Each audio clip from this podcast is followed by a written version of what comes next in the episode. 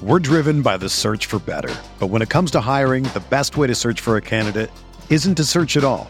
Don't search match with Indeed. Indeed is your matching and hiring platform with over 350 million global monthly visitors, according to Indeed data, and a matching engine that helps you find quality candidates fast. Ditch the busy work. Use Indeed for scheduling, screening, and messaging so you can connect with candidates faster. Leveraging over 140 million qualifications and preferences every day, Indeed's matching engine is constantly learning from your preferences, so the more you use Indeed, the better it gets. Join more than 3.5 million businesses worldwide that use Indeed to hire great talent fast. And listeners of this show will get a $75 sponsored job credit to get your jobs more visibility at Indeed.com slash BlueWire. Just go to Indeed.com slash BlueWire right now and support our show by saying that you heard about Indeed on this podcast. That's Indeed.com slash BlueWire. Terms and conditions apply. Need to hire? You need Indeed. Welcome into Candlestick Chronicles, a 49ers podcast on the Blue Wire Podcast Network. I'm Kyle Madsen. I write about the 49ers over at NinersWire.com, part of the USA Today Sports Media Group. Joining me shortly is the Sacramento Bees, Chris Biderman, and we are brought to you by Cooperage Brewing. You can visit the brewery, that's in Santa Rosa. You can order a case or multiple cases online at cooperagebrewing.com. If you're over 21 and in the state of California, they'll send it right to your door. And getting that doorbell or door knock and walking out and signing for your case of beer that comes cold. Not a lot of better feelings than that. And there's a brand new run of Candlestick Chronicles out right now. So if you've missed the first couple of runs of Candlestick Chronicles Hazy IPA, or if you just want to get more, you can order some right now. You can also, like I said, go visit the brewery in Santa Rosa. Cooperage Brewing, drink good beer. All right. We have Mike Salk on the show today. He's the host of Brock and Salk with Brock Huard up in Seattle on Seattle Sports Station 710 AM. One of my favorite people to talk, just talk sports with in general, but uh, really smart, level headed, uh, locked into the Seahawks. And we had a really good chat about a very surprising Seahawks team. But first, Chris is live from Toronto, so let's get into it. Blue Wire. Hey, this is George Kittle, and you're listening to Candlestick Chronicles.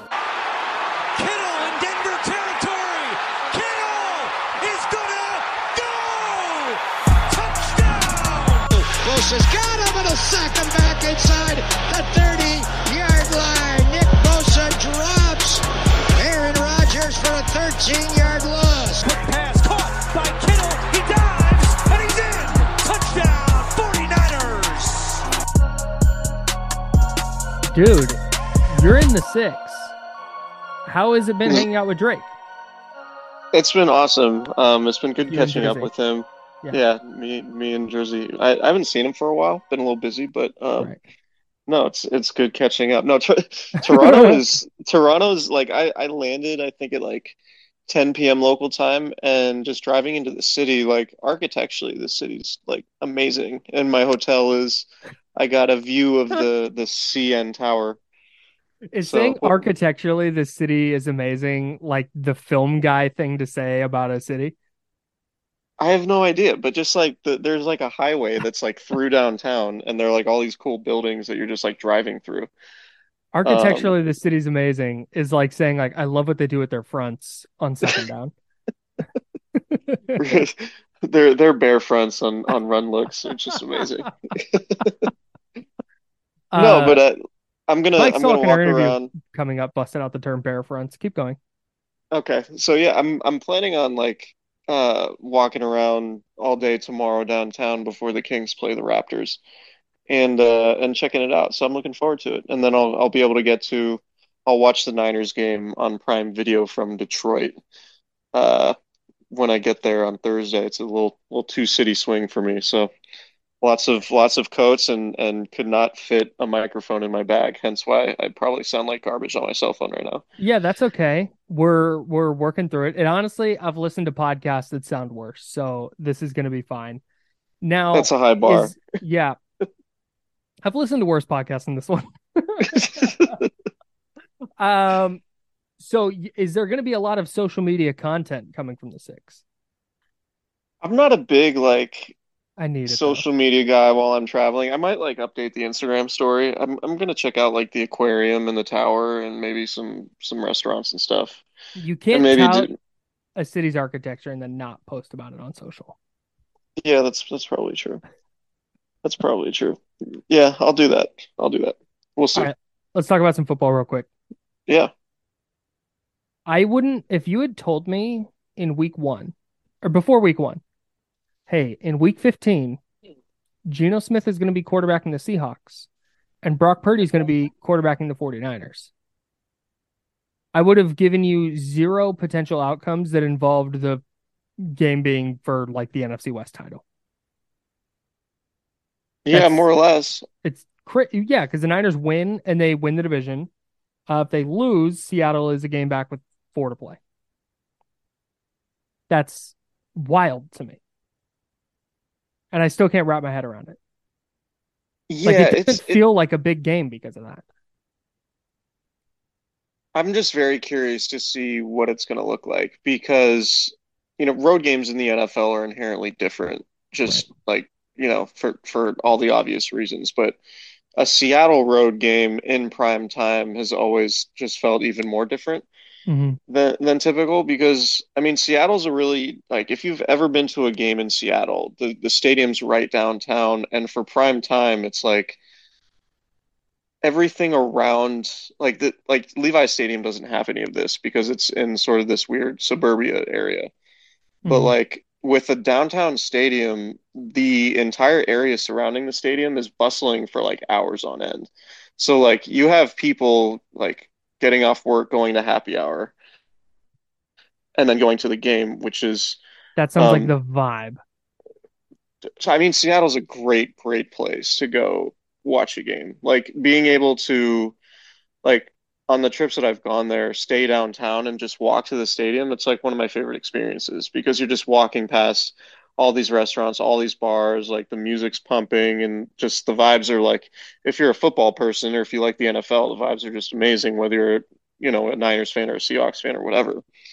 Um, so, you know, it's going to be a unique atmosphere. Like, you know, there's some good atmospheres in the Big 12 where Brock Purdy played a ton of college football games, but he hasn't had an experience starting in CenturyLink or what's it, Lumen Field now? Is that what they call it? Lumen Field, yes. Lumen Field, of course. Um, it's just a really unique place. Like the, you know, everybody talks about how loud it is. It's obviously very loud. Um, the Seahawks are kind of playing with house money in the sense that like, you know, they're they're the un they're the home underdogs, right? And they weren't expected to be this good. And so they're just kind of the team that can spoil the 49ers attempt to win the NFC West, and that's that's a good place to be for a home team. Like that's how a lot of upsets happen, and that's going to create a very interesting atmosphere for Brock Purdy to adjust to, particularly because it's going to be on a short week, and it doesn't really sound like he's going to get any practice in because he's got this oblique and rib injury going into it. But aren't the 49ers a little bit playing with house money too? That's the Yeah. way I've I've kind of viewed it. And I know their expectations before the season were higher than than Seattle's were, mu- much much higher than Seattle's were. But with your third string quarterback, if Brock Purdy falls apart in Seattle and the wheels just kind of come off the Brock Purdy express, it's not like a disaster failure of a year for San Francisco. It's like, oh, Brock Purdy came back down to earth. He was the last pick in the draft. Yeah, that's the but vibe. think, that's kind of the vibe I've gotten.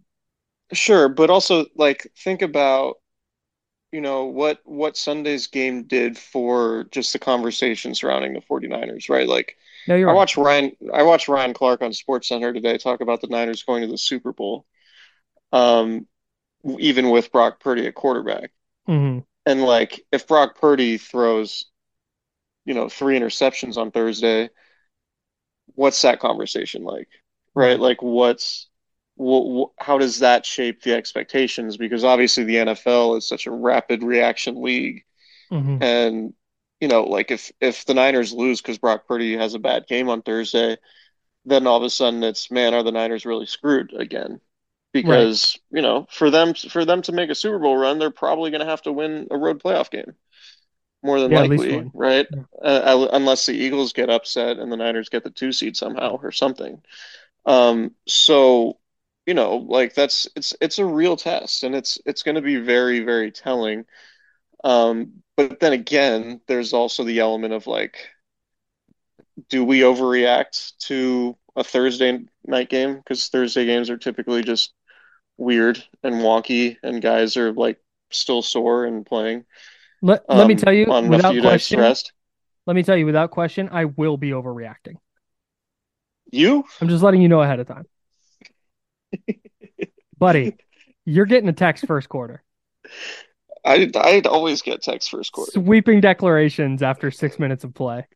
Yeah, I've, I've I can't decide how like I struggle with like is this a bit or is he really serious? I can't It's tell. it's And- uh it's it's what it is is is overreactions in the moment, and I know they're overreactions because I never carry the takes with me into like an actual logical conversation. right. It's just Mm. I'm just gonna be pissed off, and you you're my outlet. Yeah, it's it's certainly something. Like super fun. I'll find Super someone else to fun, be my outlet. Screw you, dude. No, for I mean for the listeners who who don't know what we're what the reference is, is like Kyle will send mess like texts after like The You know, like Dolphins the game was over after Trent Sherfield's touchdown. yeah, it was like this is over, Like what they don't have it today. And I was like, They're okay. flat. Yeah. Yeah, I think you said they were flat after two series of the game. And then No, it was two plays, Chris. It was the touchdown to Sherfield, and then Ray Ray McCloud got lit up on the kickoff return. I was like, Mhm. oh, they didn't come to play today. Right, right. Yeah. No, so yeah, it's it's always fun to get those text messages when there's, you know, 45 minutes of of game time left to play. But um no, An it's hour left. An hour, yeah, even more. Um no, but Thursday's game is going to be really fascinating. I think I think you learn more about players and teams in tough road environments than really anything else. Mhm. Right, like the that I think that was what made the playoff run for the 49ers last year feel so much different was because they went to Dallas and Green Bay and won those games, Right. right? And and that's just uh, that's a because you like if you're hosting a playoff game, you sort of expect like in 2019, like we kind of expected the 49ers to win those games, right? Not only were Yeah. they good, but it was just like these are home games. But the reason why last year's were so encouraging, a large reason was because they went on the road in hostile environments as the lower seed and then won those games. So like Right. I, I think Thursday can be really telling from that standpoint also. Yeah, I I think that now, like you said, it's tough because it is a short week. But if, like we talked about after the Bucks game, like to me, Brock Purdy just kind of lowered what his or raised what his floor was going to be. But I think if we're going to see a game where he just bottoms out, it would be Thursday night. And so that's what maybe he doesn't play great, but maybe he if he shines, then I'm in. Like it's it's Brock Purdy country, let's ride. But but if he goes out and is as long as it's not catastrophic, like he throws five picks, you would understand if there's like a little bit of a regression. Just for all the reasons you laid out. Seattle's such a hard place to play. It's a short week. He's banged up. But if they at least play well, like and and lose, I would be really, really encouraged if they at least like played for the most part pretty well. There- But then again, also if they play well, I think they're gonna win. So there's also a strong possibility that Brock Purdy throws the ball 18 times and they run it 45 times, right? yeah. Seattle So- can't run Seattle can't defend the run, and Al Woods, their best run stopping defensive tackle, probably isn't gonna play. He hasn't Yeah. practiced at all this week. Yeah. I, I would think that's going to be Kyle Shanahan's game plan is to like, all right, we we really just want to play conservative, play to our defense, play to our special teams, which is suddenly good. Like the Niners Mhm. special teams has actually been good recently. Um, so yeah, I think I think that'll be part of it, but I'm also curious to see because like we talk about it, like we'll see a team be like, oh, this team, you know, Team X doesn't stop the run very well. And then they just stopped the run pretty well against the 49ers The the next Chargers. week. Right, exactly. Like that happens in the league. Like if there's one, if there's an area where teams can can pretty dramatically change defensively, and we we talked about this after the Chargers game, like you can be have more guys in the box. You can have better lane integrity. You can or gap integrity. Nice, Excuse dude. me. So sorry to, for all the football guys who are offended that I said lane integrity. Gap integrity. Um, Lane integrity Like- swimming, you nerd. Sure. Um, like they, you know, like that can change, like that can snap back uh more towards the mean. Like I can't imagine that the Seahawks are going to be as bad on Thursday defending the run as they were against Carolina. But I mean, there there's still an opportunity to like sometimes in games too, like teams can get broken, right? Like if they Mhm. if the Niners get if the Niners say the Niners have like two long scoring drives to open the game and like Christian McCaffrey rips off like 75 yards on the first two car on the first two drives. hmm Like you could potentially like break the Seahawks spirit. Right. at that point, like, you know, defending the run is as much about will as anything else. And like if the Niners can break their spirit, then maybe that's a way that you make life easy on Brock Purdy. It's just like, Mhm. yeah, we're just going to be the more physical team and we're going to play to our defense and we're going to win this game 17 to 10 or whatever. You know, like that that's a possibility too. Yeah. The the deal for Brock Purdy though is if Seattle comes out and it's just like nine guys in the box, he has to make throws. Like that means there's going to be layups to be had. And if he can hit those and Seattle softens up, now suddenly you can't just stack nine guys in the box and stop the run. Like Kyle Shanahan's eventually going to take over with his game plan, getting, you know, more blockers than you have defenders, and that's what's going to open up those those creases for Christian McCaffrey, Jordan Mason, whoever it may be. So, or maybe not Jordan Mason. I don't know. I have no feel for when Jordan Mason's going to play. But but Tevin Coleman, I don't know. But Is yeah, this a two te a two touchdown Tevin game? I, two TD Tev maybe. yeah, I think I'm just as a bit just going to keep picking Jordan Mason in in six. Okay. No, no Jimmy Garoppolo, but we will take Jordan Mason, come hell or high water. No, I, I just, I, I think that's where things are going to get difficult for Brock Purdy. Is the Seahawks are going to force him to make some throws, and he made them against Tampa Bay, but I mean, Seattle's different team, different coach. Like Pete Carroll's a really good defensive coach. They have a really good young corner in Tariq Woolen. Um, I'm, I think if this goes well, the Niners should kind of move the ball at will. But again, I think the, the Seahawks are going to make Brock Purdy do it. Pete Carroll's always defended Kyle Shanahan's offenses Yes. pretty well, Yes. regardless of personnel. So that Yes. that'll be interesting to see. Like, no matter what Seattle's defense has looked like over the years, it always plays better than expected, I, I would say, against the Niners. Yeah, and that's the other thing is is just the other side of the ball. The Niners shut the Seahawks out in week two, or their their offense. They scored the special teams touchdown, but um, the Niners shut out their offense in week two.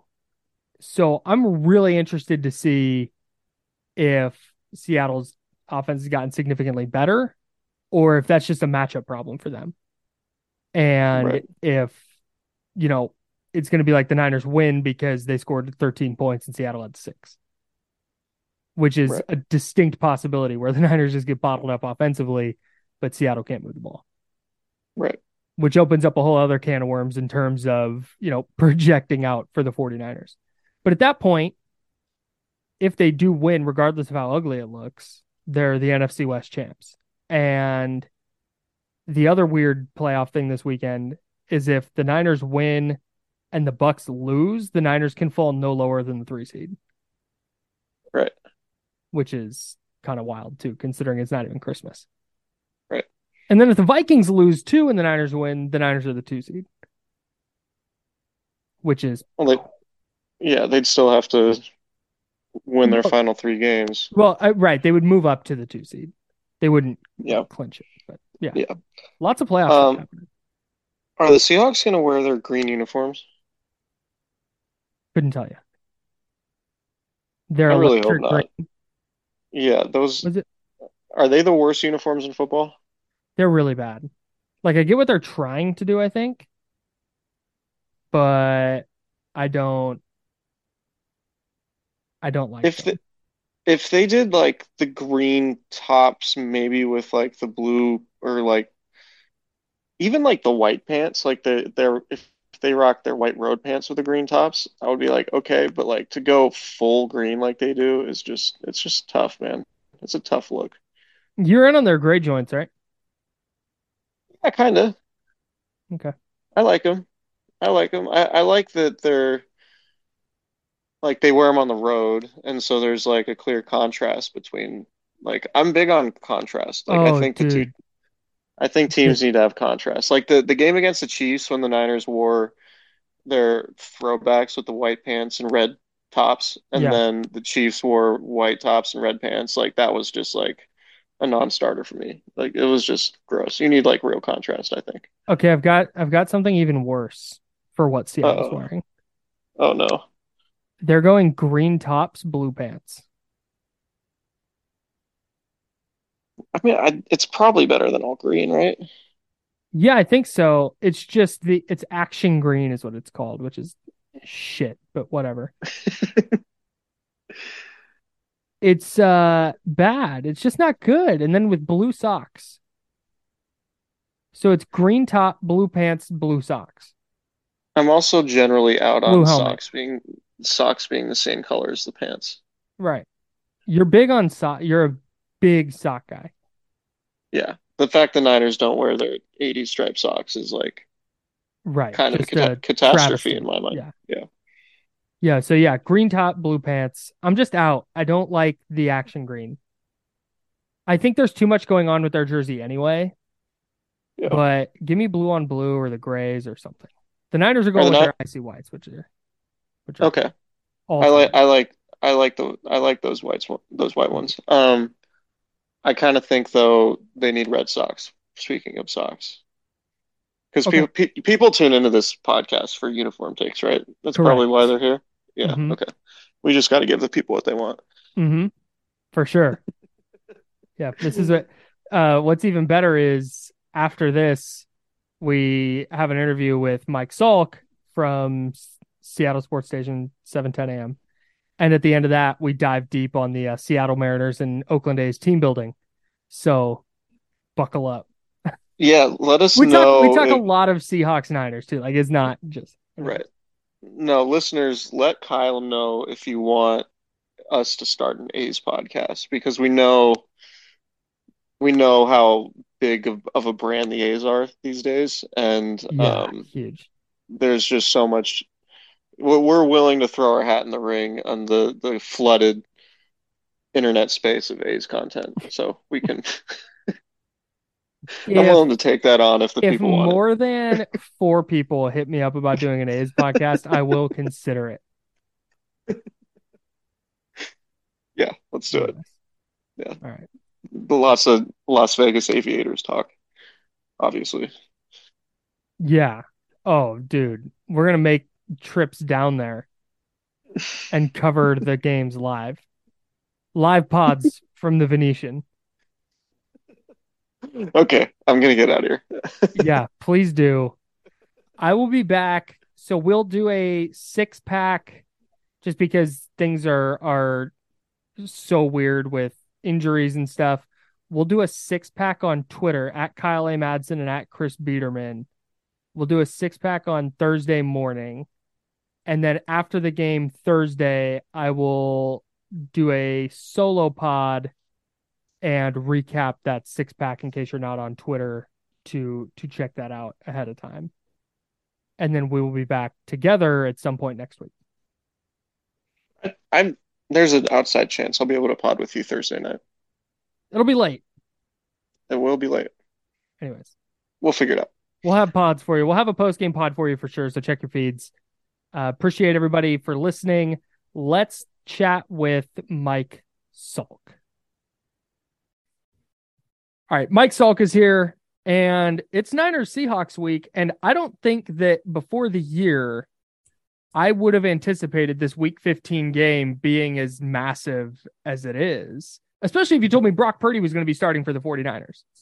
I would have had nothing for you in terms of this game being huge for the NFC West. Well, and then if you were to add the fact that Geno Smith is on the other side and has played like one of the until last week one of the top five quarterbacks in the game this year. I mean, if you took the jersey off and took the names off and didn't know who it was and just you know rated them, I'm as shocked as anybody else to say that Geno's been that good. I thought he was going to be a joke. I thought this was going to be an absolute disaster. And here we sit, you know, three quarters of the way through the year I think this is one of the most surprising long term sports stories I've ever seen. Right. I mean, I don't mean an upset yeah. or, you know, even a series come from you know, Red Sox coming back from three games right. down. I mean, those happen fairly quickly over the course of this season. I mean, I guess Brady in his rookie year, or maybe, you know, Kurt Warner when he first showed up, but those guys were unknowns. They mm-hmm. came out of nowhere. This is a guy that didn't come out of nowhere we knew who Geno Smith was and he was bad. And right. now he's good. And it's it's almost unfathomable unless you've been watching him all the way through. Was it was it a matter of opportunity and just being on bad teams? Or is it the offense? Did something just click? What do you think it is? Yes. Okay. right. I mean, like I think it's above. sort of all of those things at once. And honestly, I'm not sure I really know the answer to that. I mean, I, you know, he's sort of unique in that he's kind of got some elements of being like a young rookie, right? Mm-hmm. I mean, he makes some mistakes and he learns from them and all of that, but he's older, right? He's been in the league for a while. He's learned, he backed up, he fought, he's been in this system for a few years, so he's not new to it. And he was a second round pick, right? Who was immature when he first came in and was with a bad organization in New York and then bounced around and never really had a shot. And there is something to the love that Pete gives guys, right? I mean, that's what mm-hmm. makes Pete special is he kind of puts his hand on your back and says, "Hey, let me let me help you through this. Let's be teammates." And you know, you combine it with a Shane Waldron, which is basically a Sean McVay offense that seems to fit him a whole lot better than some of the other stuff he's done. And they're finding ways to take advantage of his his skills, his attributes. Mm-hmm. He's accurate. He is an accurate passer. He mm-hmm. does throw on time. He does have a decent arm and he's developed a pretty impressive command that he mm-hmm. did not have when he was younger. Right. So has he played his way into being the Seahawks starting quarterback next year, yeah. next three years? I, I, mean, you know, we were having a conversation. Okay, they signed Geno. This was early in the year, and we were thinking, okay, he's you know, after all these years, you could get him pretty cheap.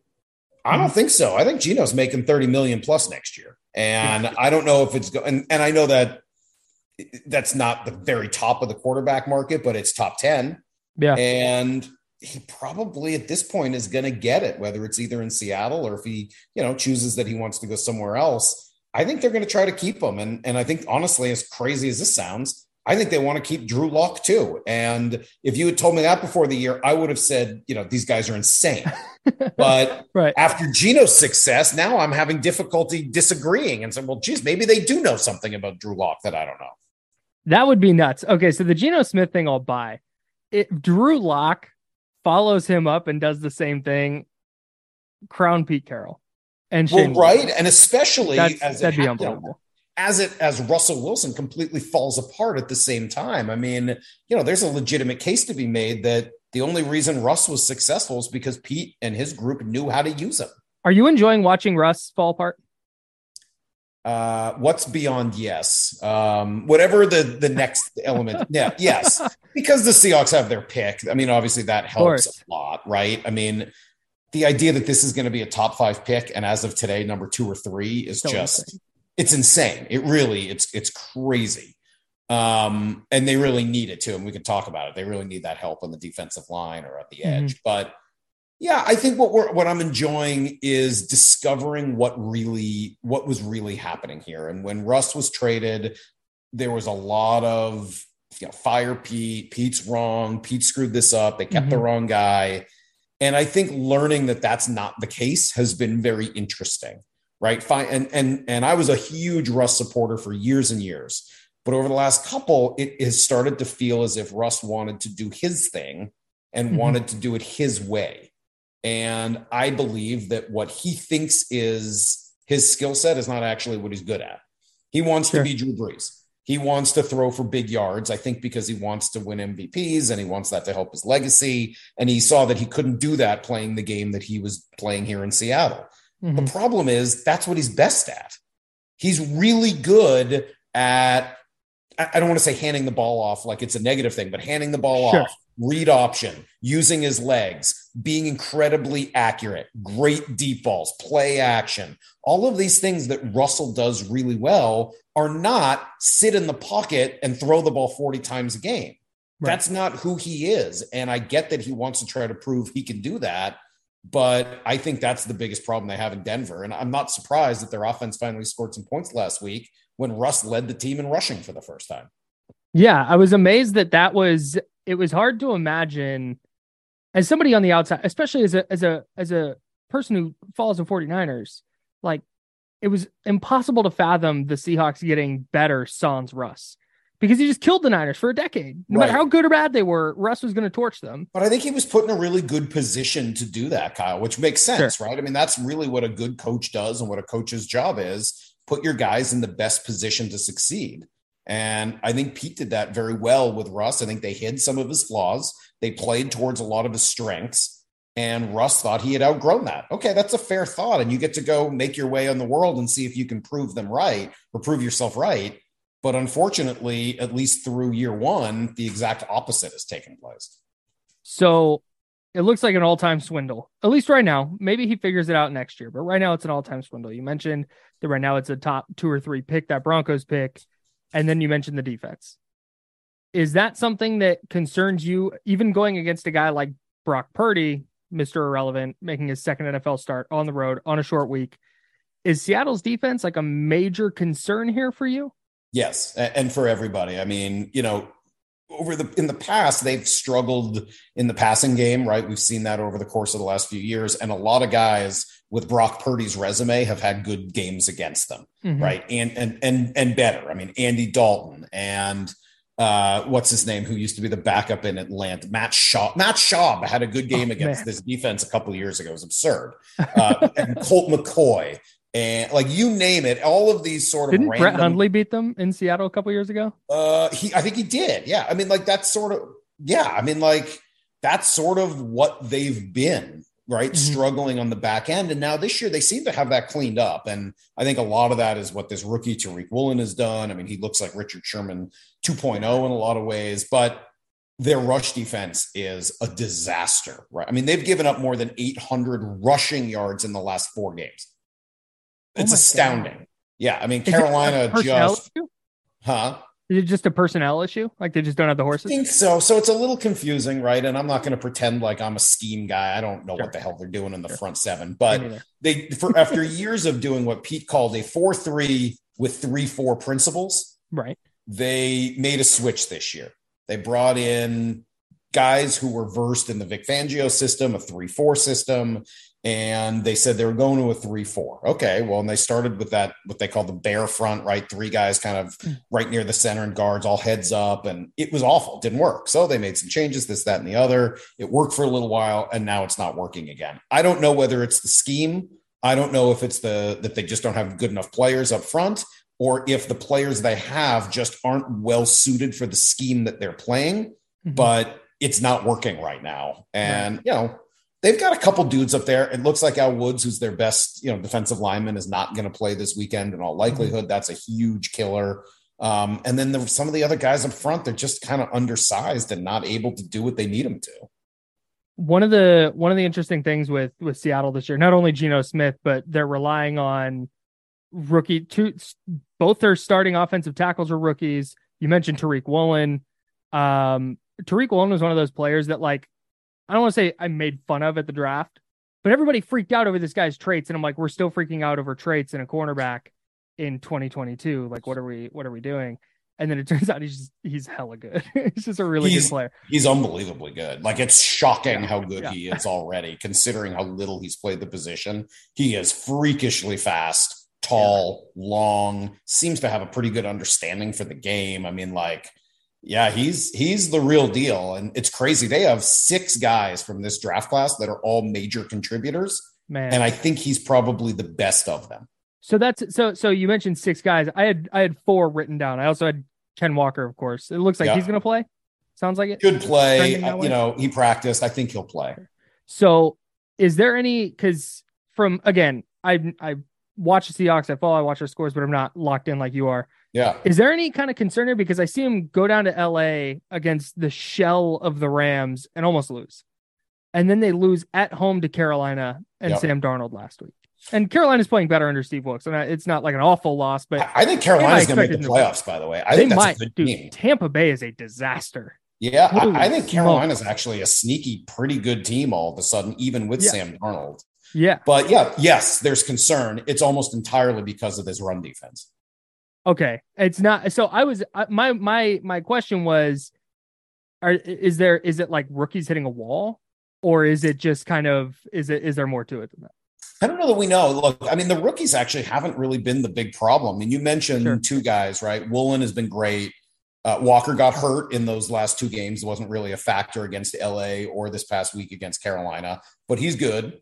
Um, you know, and that left them, and it wasn't just him. He got hurt. Rashaad Penny's already hurt. DeeJay Dallas got hurt. I mean, they're on fourth, fifth running backs at that point. So that, you know, is a challenge for any team these two tackles have been fantastic and have basically handled everything thrown their way, certainly in the passing game and, and I think in the running game as well. That's not to say they don't make rookie mistakes, but I mm-hmm. think they got a couple of good ones in Cross and, and Abe Lucas. I think there's those guys are going to be bookends here for a long time. And the other two guys are Coby Bryant, who's their nickel, and he's been good and he forces fumbles, et cetera. He's not incredible, but mm-hmm. he's a good, solid player as a fourth round pick right off the bat as a rookie. And Boye Mafe, you know, is a contributor. I don't know that he's that guy yet. Second round pick, edge player who was always supposed to be sort of raw. That was like mm-hmm. he's a mm-hmm. raw athletic guy. And the fact that he's already where he is, I guess, is encouraging. But, you know, jury's out on something like that. But sure. no, it's not the rookies. It's been the veterans that have been problematic. Huh. Okay. That shoots down that theory. Good to know. Um, what are your thoughts on Brock Purdy, just as a as a as a person in Seattle? I got to tell you, I didn't get to watch much of this past week because they were on opposite right. the Seahawks and I was at the game. I mean, I, I can give you more general thoughts. i I thought that Trey Lance was a terrible pick. Okay. And based on what I had seen of him in his limited experience playing, he looked like he was going to be a very bad pro. Now, that may change. Obviously, you know, Field struggled early and, and has found a way to kind of get it going. But I thought the Niners should have just drafted Fields from the beginning and that that was the direction they should have gone. Instead, what they did trading up and all of that, I thought was a total disaster.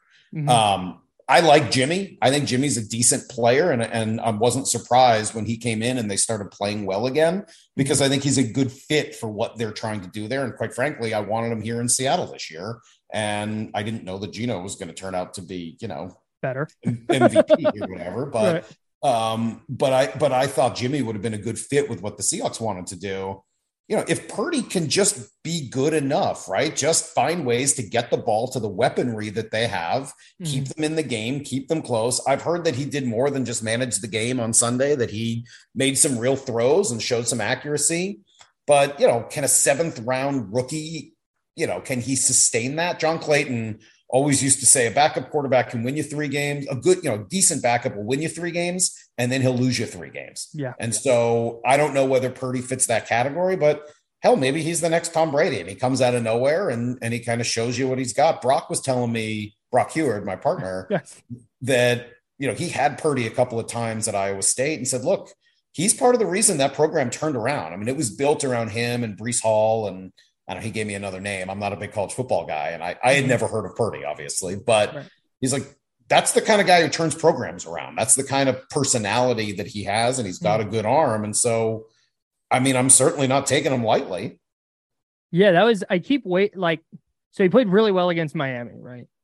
And it was like, okay, that was nice, but he's going against Todd Bowles and the Buccaneers.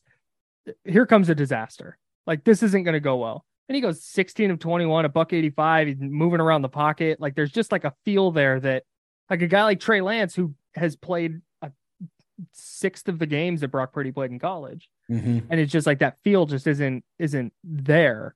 Um, but I'm I'm kind of with you. Like I'm just like what John Clayton said, he's gonna win three and lose three. That's kind of what I feel like is gonna happen at some point. Like the other the other shoe's gotta fall. Yeah, probably. Right. I mean, now people said that about Brady for the first four years of his career, and it didn't right. happen. And then he became right. the greatest of all time. So, I mean, we don't know, but yeah, I mean, usually there's a reason those guys fall into the seventh round, but you know, we've seen some other late round picks, et cetera. Uh, what's it, uh, Huntley in uh, in Baltimore? I think oh, yeah. he's a good quarterback. Like, yeah.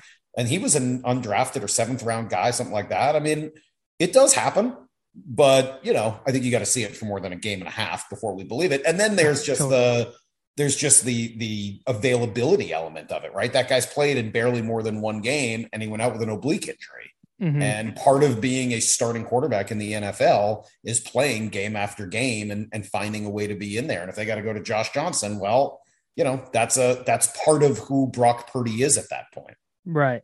Yeah. Uh, Shanahan did say, I don't know if I believe it 100%, but he did say he pulled him because of the score and not because of the oblique, because I guess the oblique happened early in the game. But that's when I'm not 100% buying. Yeah. Like there's, de- I, hmm, I don't know. um, can th- this is I, I tried to figure out a better way to word this, but it's like, do you think Pete Carroll still got it in terms of being able to coach around his personnel and pull out a win on Thursday night?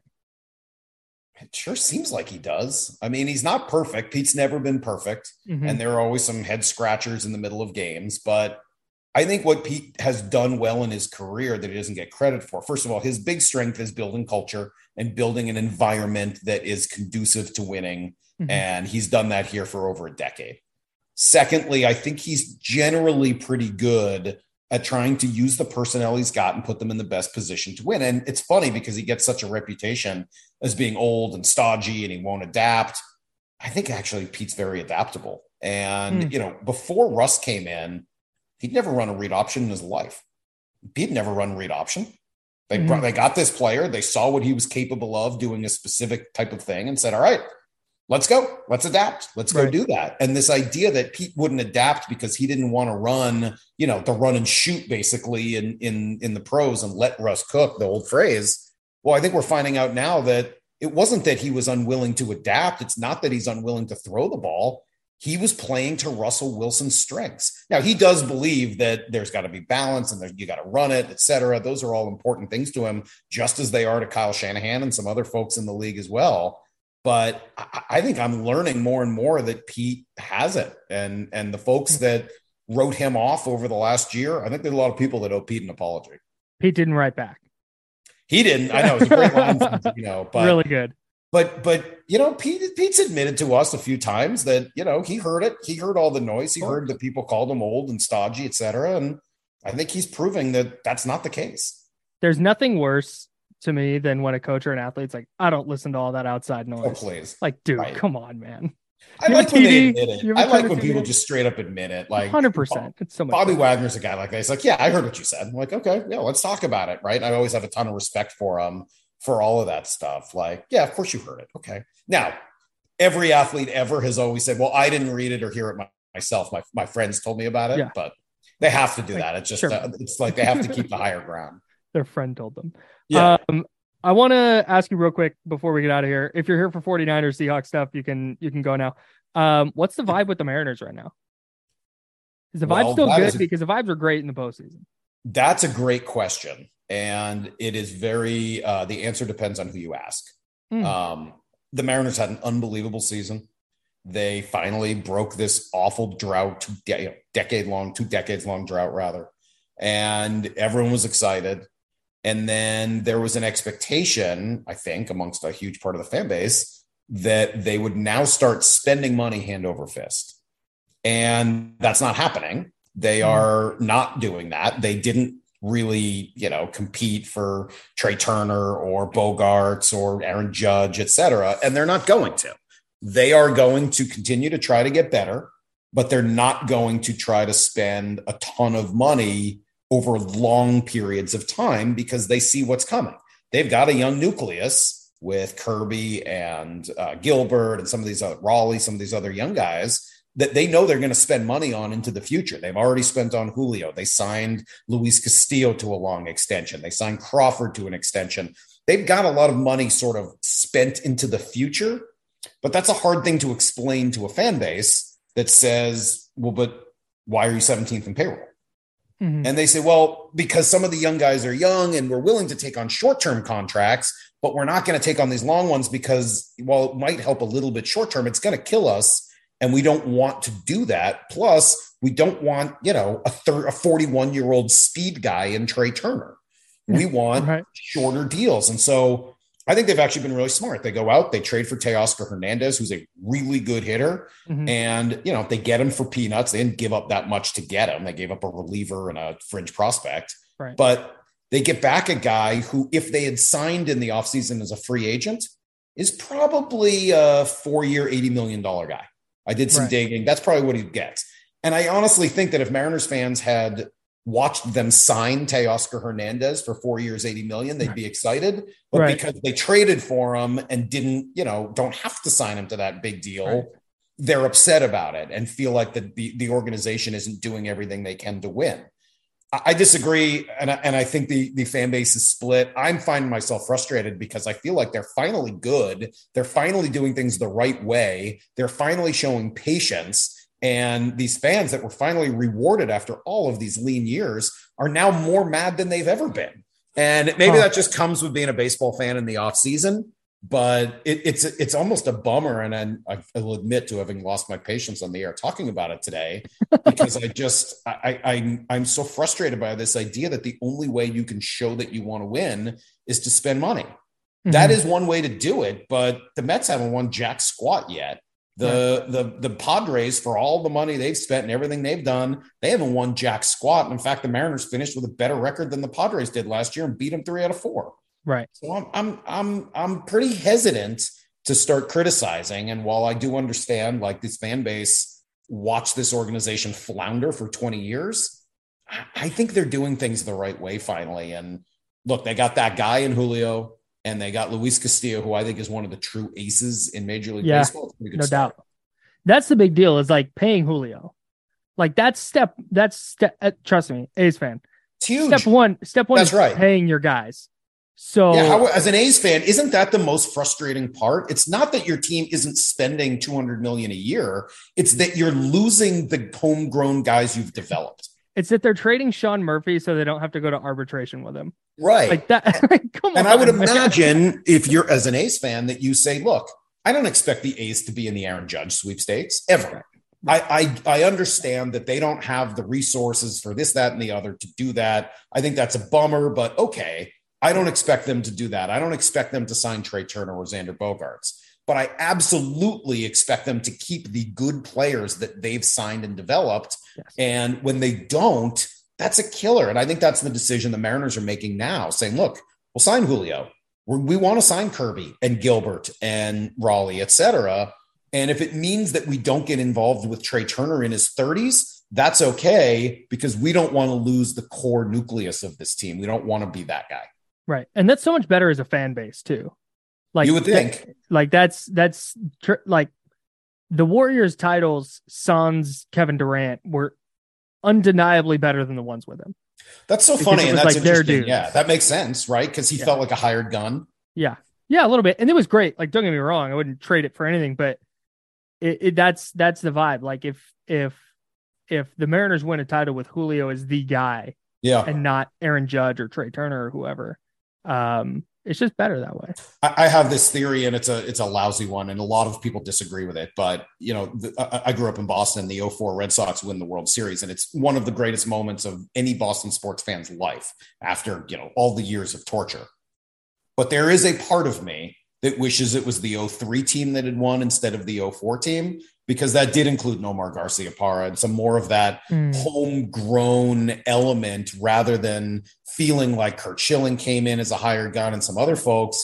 It felt like that was the group that needed to get it done. And a lot of them still did. And it, it's sort of a half cop theory. But I just think, yeah, there is something to watching your guy grow up and, and having that love affair versus feeling a little disconnected from, you know, a free agent that has come in because you've offered them the most money. Well, and even with like even with Oakland, there's no obviously titles. I have they haven't won one. I was born in '90, so I haven't won one in my life. But when it's hey, random Brandon Moss, and um, okay, they bring in Josh Reddick in a trade, and like, yep. it's not, it's never like that. Like you get attached to that group for the three years that they're here, but it's never, you know, oh, Matt Olson's been with the organization forever, and they signed him, and Matt Chapman's been with the organization. Uh, yep. Marcus Semien wanted to be here, and they offered him a year and ten million. I think it was one in ten, and pay it out Ridiculous. over ten years. Like that's an all-star caliber MVP caliber player that wants to play for your organization. Anymore. Yeah, I mean it's such a bummer. I mean Olson, yeah, this should have been a fun Mariner A's rivalry here over the last few years, right? With Chapman and and the pitching, you know, Manaea, et cetera. I know you know all the names and Olson yeah. and everybody else. I mean, this could have shaped up to be a really interesting Mariner A's rivalry with the Astros, obviously a part of it as well. Mm-hmm. I mean, that would have been really fun. And it, it's a shame, you know, it's funny you say you were born in 1990. I was at the Red Sox A's uh, uh, playoff game in 1990. So I guess oh, I'm sh- showing my age a little bit. Dave Stewart and Storm Davis. So, so it's funny. It's funny you say that. Dave Stewart, on the day I was born, August 15th, 1990, pitched against the Red Sox went all 10 innings and Mark McGwire hit a walk-off grand slam. That sounds right. Dave Stewart shoved every time he pitched He's against incredible. the Red Sox. Yeah. And Clemens would just totally turtle every time he pitched against the A's. oh, no. but, um, yeah, it, it's too bad. And, and, you know, look, hey, we talk about those ways to build a team. Look at the Astros. Tell me about all the big free agent acquisitions the Astros have made during this run. It's basically none. I mean, it's Michael Brantley. I think they signed as a free yeah, agent. he was a good player. I don't want to knock Michael him. Brantley. Yeah, but he wasn't he wasn't like a star caliber player no. when they got him. It's a three he's like, you know, a three year, $35 million deal kind of guy. Right. Right. I mean, the players that have been that have keyed this run were either drafted by the by the Astros, international free agent signing, so you know, came up in their organization, or were parts of trades. Verlander was traded for, Cole was traded for, um, Yordan Alvarez they traded for. They signed, you know, uh, they drafted Bregman, they drafted Springer. I mean, they've done, they've drafted Tucker. They did an incredible job of it being, as Jerry Dipoto says, a draft, develop, and trade organization. They're the model right. of that right now. The Braves are too, right? I mean, those are a couple of organizations that have done a really good job at at that style. That's not to say you can't add to it with other free agents, and I think the Mariners very well may. Mm-hmm. But this idea of you know spend more money or else you don't care about winning, I, I don't think that's fair to put on this organization right now. Yeah, and I think that comes into play if they were shopping Julio Rodriguez instead of right. paying him. Like that's where that that comes in. I'm I'm right there with you, uh, Mike. Really appreciate it. Don't want to take up any more of your time. Always uh, super looking forward to this game on Thursday night, and uh, enjoy it, man. Thanks, buddy. Appreciate it. Thanks.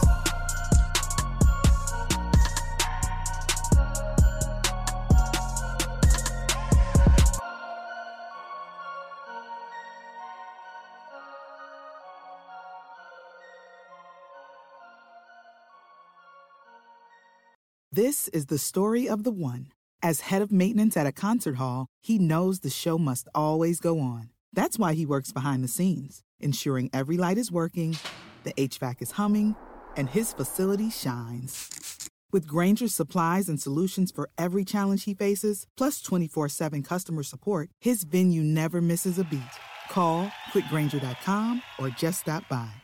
Grainger, for the ones who get it done.